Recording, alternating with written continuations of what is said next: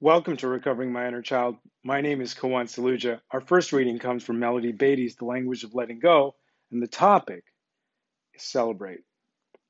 Take time to celebrate. Celebrate your successes, your growth, and your accomplishments.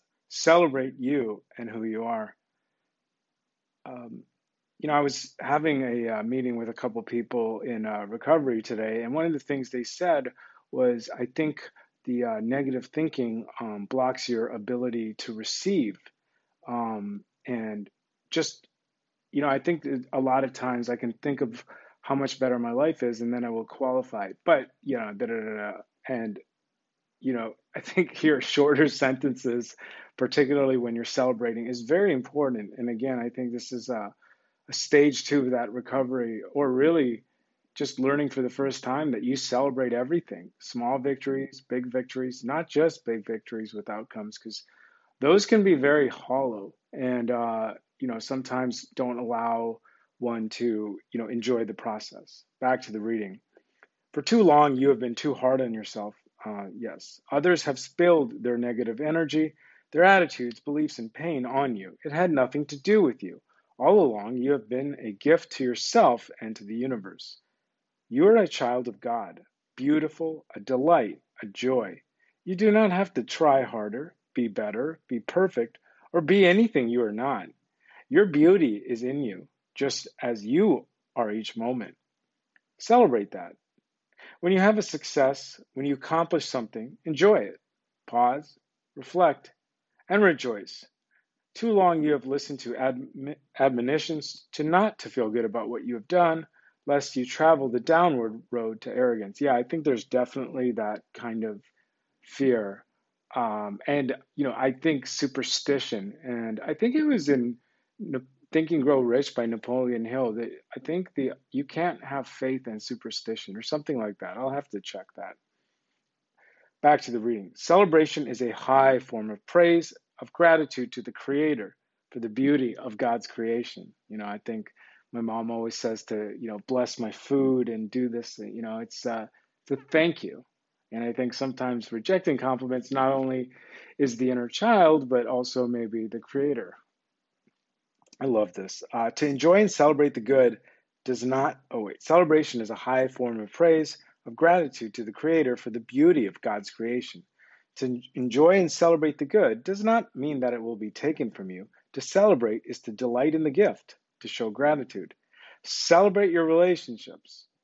Pause. Celebrate the lessons from the past and the love and warmth that are there today. Enjoy the beauty of others and their connection to you. Celebrate all that is in your life. Celebrate all that is good. Celebrate you. Today, I will indulge in the joy of celebrating. What a reading. Um, the next reading is also from Melody Beattie's The Language of Letting Go, and the topic is survivor guilt. We begin recovering, we begin taking care of ourselves. Our recovery program starts to work in our life, and we begin to feel good about ourselves. Then it hits guilt. Whenever we begin to experience the fullness and joy of life, we may feel guilty about those we've left behind, those not recovering, those still in pain, this survivor guilt is a symptom of codependency. Wow, I didn't realize that. Yeah, I mean, I think it's not often, but a lot of times, you know, sometimes I'll be like, yeah, I got here, I did the work, but a lot of times I can have guilt over the fact that, you know, I did get to the rooms. And uh, to see that that's codependency is, uh, you know, illuminating. Back to the reading. We may think about the husband we've divorced who is still drinking you know, the, the father is still drinking. We may dwell on a child, grown or adult, still in pain. We may get a phone call from a non recovering parent who relates his or her misery to us, and we feel pulled into their pain. How can we feel so happy, so good, when those we love are still in misery? Can we really break away and lead satisfying lives despite their circumstances?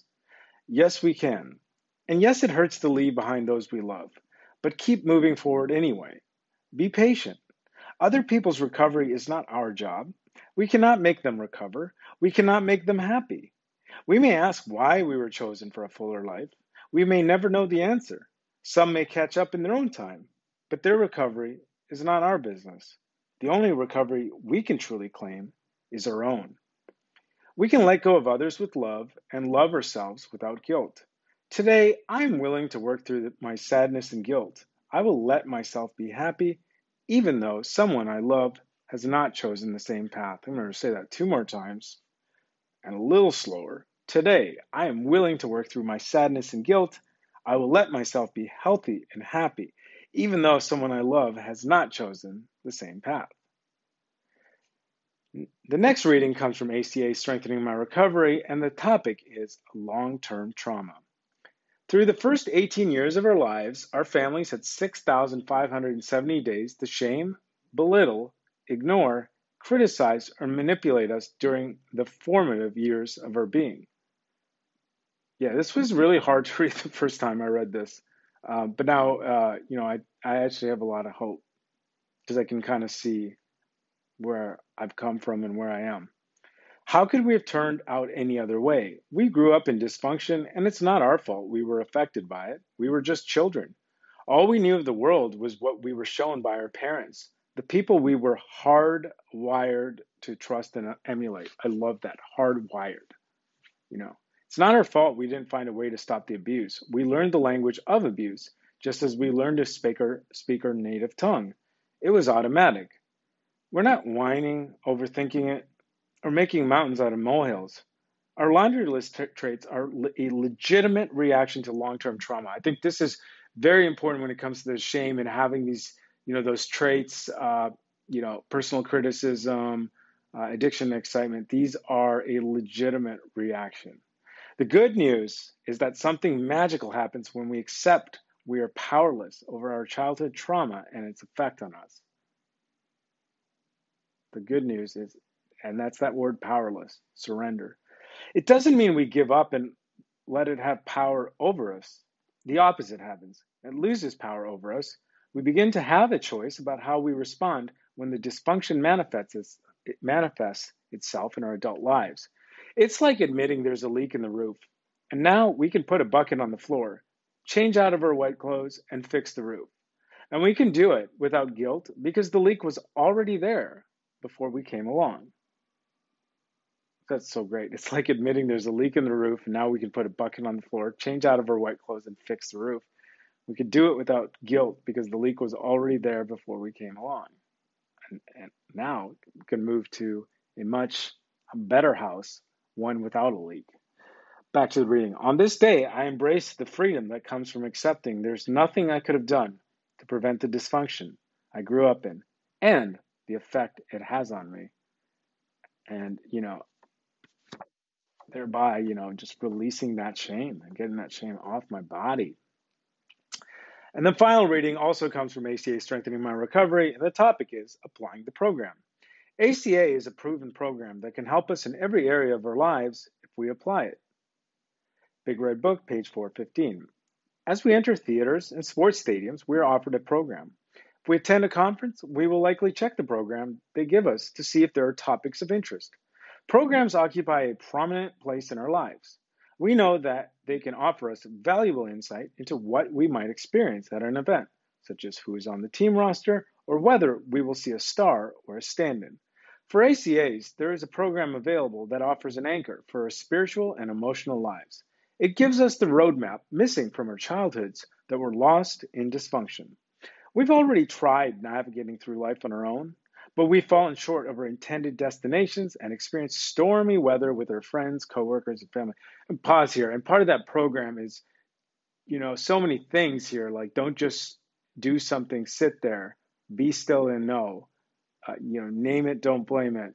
Uh, the importance of grief work, uh, the importance of asking people, practicing service with love. Doesn't mean I have to get it all, and I can see that I'm all, almost turning this into a task. But I think just to know that you know there's something called the Big Red Book, and that has you know that program of living. It's so you know it's so great. Back to the reading. For ACAs, there is a program available that offers an anchor for our spiritual and emotional lives. It gives us the roadmap missing from our childhoods that were lost in dysfunction, or it would have just been criticized, which it was actually. We've already tried navigating through life on our own, but we've fallen short of our intended destinations and experienced stormy weather with our friends, coworkers, and family. And, and, and the other thing I had mentioned is the importance of praising yourself and your assets, and not only knowing that, yet claiming it and reclaiming it if necessary. Back to the reading. In ACA, we have found the prescription for living the rest of our lives, from the 12 steps to the 12 traditions. This is also important 12 traditions. From finding to a sponsor to being a sponsor, and from reading the big red book to doing the service work.